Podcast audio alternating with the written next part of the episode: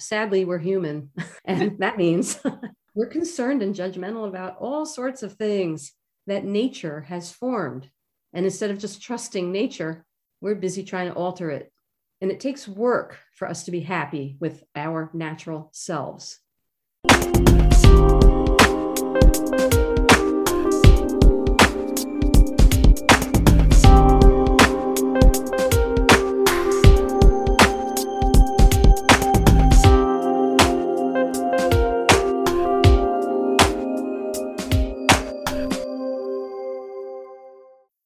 Hi, everyone. Since this is the last Tuesday of the month, we're kicking back with an episode of Shrinks After Hours, where Cindy and I talk more informally about issues that are on our minds. I'm psychologist Julie Mayer. And I'm psychologist Cindy Ariel. Welcome in. Today, Cindy and I are going to talk about a really common issue. So many people have a distorted sense of their appearance and, unfortunately, their value. In our jargon, we call it distorted self-perception, and it usually begins really early in life. Sadly, even before we're able to talk or fully understand the world around us, people are giving us messages about how they feel about us, about our behavior, our appearance, and generally our place in their lives. It's true. And as we grow, those messages continue and get more complex. I mean, a Some lot of them are positive. I, I'm sorry. I didn't mean to say like sadly on everything, but sadly the distorted part starts early. That's what I knew you meant, but I agree. Sometimes you get very positive messages from people and, and that's terrific. We don't need to talk about that here. So as we grow, the messages continue. Some are direct, such as teachers telling you how smart you are, what a good reader you, or speaker you are, or how good at math you happen to be. And a lot of it is indirect. Like when you're chosen last for the team in gym class, or you get an instrumental solo at a band concert. So we're constantly getting messages, and they can be both good and bad. They can be hurtful, they can be flattering, or they can just be confusing. And like so many other things, they're all subjective. Mm-hmm. Beauty is subjective. But ideas of what is beautiful are so ingrained in us that we actually believe that certain aspects of skin or hair or bodies are better than others. Better than. What a weird thought, but it's so automatic for us. Weird. I mean, that's a really good example of how prejudice gets started, obviously.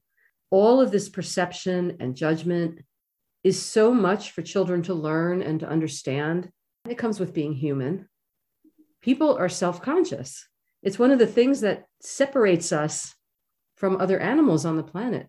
Yeah, so we get messages about what is pretty and what isn't, and we start to question our own bodies. Most of us have things we'd like to change about ourselves. It's important to work on being the best version of ourselves we can be, but looks don't have to be one of those things we change. Right. I always think the healthiest, happiest version of ourselves is the goal, not a particular look.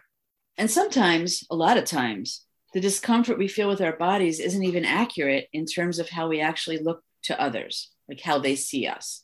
In other words, our self-perception is distorted. Yeah, I think that happens a lot more frequently than we would imagine. If your self-image is distorted, you may think you look shorter or larger or heavier than you are, or that the pimple near your nose stands out to everyone and overshadows your whole face. In other words, a distorted body image may have you experiencing aspects of your body in a negative and exaggerated way. Exactly. You might think everyone notices things about you that stand out to you as flawed. Not only can a distorted self-image impact your physical appearance, but it can also affect how you view other aspects of yourself. Yeah, and it generally makes people feel badly about themselves. Most people who have a distorted body image don't necessarily realize it, because the distortions feel very real to the person experiencing them. You may see that extra weight first every time you look in the mirror, and so it might make sense to you that that's what everyone else sees when they look at you. Right. If you're focused on your weight, you might feel everyone looking at you is focused on your weight too. Exactly. Being very critical of yourself, your body, or the way that you look, that's often a sign that your self-image is distorted. Now that's different from wanting to change something about yourself. You might have a mole that you'd like removed or some weight you'd like to lose or gain. Right. But if that's all you think of when you look at yourself and you feel unattractive because of it, and it makes you angry with yourself or ashamed, then you probably are distorting how you see yourself. Right. A big problem with distorted self-perceptions is that they often come along with great shame, which is a shame. It's stressful to go around feeling ashamed of our appearance, and it feels really bad. I know some people who hate getting weighed at the doctor's office so much that they won't look, and they ask the doctor or the nurse not to say the numbers because they don't want to know them. They don't want to know how much they weigh, or they don't want to look in the mirror. I mean, these things trigger intense shame in them, unfortunately. Yes, weight and our society's seeming obsession with it is a whole other topic of discussion we should have. Mm-hmm.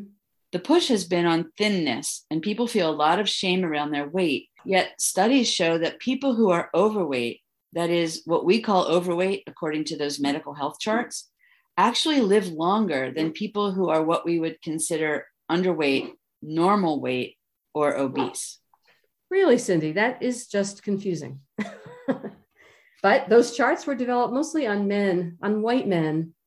I don't know how useful they could be for the general population at all. Exactly. It stands to reason that these charts should be based on something that makes sense, like longevity, rather than standards of health based on what? Um, I don't know, white men. So a lot of times, even talking to my own doctor, I don't always believe that the medical community actually knows what they're talking about when it comes to weight. They have distortions and preconceived notions about it too. True, Julie. Doctors have maintained for years that by maintaining a healthy weight, you lower your risk of developing serious health problems. Yet, the weight charts we've all been going by don't really reflect the weight we need to carry to live longer. Well, you're right, Cindy. We need to do a whole episode on weight. No question. But in general, we're more than our bodies, our weight, our physical characteristics, our abilities or disabilities. We all bring something to the world that's unique. A distorted body image has us spending way too much time on our diet, exercise, and shame. Yes, and it takes a lot of time to change this kind of perception. You have to fight against years of messaging and a lot of criticism, both from others, but also internal. You know, we often become our own worst critics. We have to try to replace all those critical thoughts with some more positive ones, even if they seem small and not as significant at first. Everyone has good things about them, parts of you that you might like, even a lot. Highlight those instead of the parts you don't like. Right. And I, I think to do it, you have to make a really mindful effort to focus on what you like about yourself. You have to be making yourself think about it, but you should, because it counteracts all those automatic critical thoughts that, you know, they have well-worn neural pathways. Yeah. And for those parts that aren't horrible, but aren't great either, look, we're just parts of nature, for heaven's sake. We're kind of random.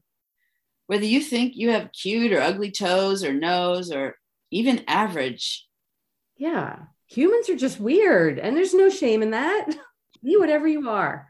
And somehow, um, I don't know, we all think we're supposed to be better, but really it's only possible to be our individual best, or at least be satisfied with who we are. And that's all we should really be striving for. Yep. Our looks, our brains, our talents are supposed to be better than others instead of just the best they can be, which is pretty great a lot of the time. Work on being the best person you can be. That's where you can bring the most to the table, regardless of your appearance or your ability to write poetry, play an instrument, or sing. Yeah, there are a lot of people who just excel in different areas, and they're a model for the rest of us. We can enjoy the products of their achievements, but it doesn't mean that if we try hard enough, we can or even should be like them. They can inspire us to be the best that we can be. It's not fair to compare ourselves to others. If you think about other animals or flowers or anything in nature, it doesn't make sense to compare them. Yeah, they're all different, but just overall, they all look alike. Probably we do too, right? Yeah, exactly. It unfortunately takes work to come to see ourselves in a way that's not just a reflection of how others have seen us. we end up focusing so much more on the negative. You know, Cindy, one of the things we've talked about since we began this podcast is the discomfort we first had in hearing the sound of our own voices when we were playing back or editing our recordings. A lot of people are surprised at what their voices sound like when they are outside of their own bodies, like on a recording. It's so true. Our voices sound so different when we listen to a recording of them versus the way they sound when we talk. And there's actually a name for this. It's called voice confrontation. Wow, there's a name for everything. Yeah. The common explanation of the surprise we feel when we hear our own voices usually has to do with the difference between just hearing it from the outside versus when we talk or we hear it simultaneously from our mouth to our own ears, but also conducted internally through our voice and hearing mechanisms. So supposedly the air conduction transferred through our bones is in lower frequencies. Who knew all this? I know. And it means that our voice sounds very different than we think it does in our own head. And we often don't like the sound of it when we hear it outside. Just because it's different. Yeah. There's, there's no reason to judge it, really. Some interesting studies offer evidence that our reaction to our own voice is often subjective and in some ways part of a distorted perception of ourselves. For example, when participants' own voices were mixed with samples of other recorded voices and they were asked to rate them, participants rated their own voices significantly higher when they didn't realize that it was their own voice. That's interesting. There were some earlier voice confrontation studies by Holzman and Rousey that also concluded that our negative reactions to our voices often come from both a difference in what we expect, because our voices usually sound higher than we're used to hearing them, and the realization that our voice gives away more emotional information than we think it does. Oh, I'm sure mine does. We may not always realize the extent to which our voices give away our level of anxiety, sadness, anger, or other emotions that, you know, we're often trying to conceal. And we believe we're doing a better job of it than is likely the case. Yeah, we usually think we're in control of our voice. But when we hear it in a recording, it's like out of our control. We can't raise or lower the pitch when we hear it sounding a certain way. We can't stop those smacking sounds or any other weird noises we might not even realize we're making. Well, in our case, we can edit that out. Well, and we do. These studies, by the way, offer some evidence that it's not just the conduction issue of how we hear our voices or even the higher frequency that we just don't like, but it's also what our voices might give away about ourselves. We tell a lot about other people from their voices, and when ours are separated from us out there on their own, we judge ourselves. And of course, usually that's pretty critically. Yeah, it's interesting stuff. I've had clients, if I've had a phone session, say to me, "Is everything okay, Julie?" Yeah. Did I say hello in a funny way? So maybe they think they're hearing something, or maybe they are hearing something. Maybe I'm burned out. I don't know. Anyway, our voice is such a deep part of ourselves. It's like you can't separate your shadow from yourself and walk away from it. Well, you can't separate yourself from your voice. And of course, therefore, it's an aspect that can lead to distorted self-perception. So yeah, we don't typically judge other people's voices unless there's something that really stands out as unique about it. You know, some people have a kind of standout voice. Oh, yeah. But we do judge our own regardless. And while there's a little bit of control we can exercise around what we sound like, a lot of our voice is just the natural conduction of air and the way our voice controls its coming and going. And there's no reason to judge that. I don't even understand, you know, when you really try to step back and think about it, what's the basis for the judgment? But, you know, sadly, we're human. And that means we're concerned and judgmental about all sorts of things that nature has formed. And instead of just trusting nature, we're busy trying to alter it. And it takes work for us to be happy with our natural selves. But it's important not to carry so much shame and shame about ourselves and distortions, especially because we're really just natural beings. We are humans. And of course, we should all be working on acceptance and loving ourselves. Thanks for listening today. You can find us at shrinks on third dot com and follow us on Twitter, Instagram, and Facebook at Shrinks on Third. Until next time, take care.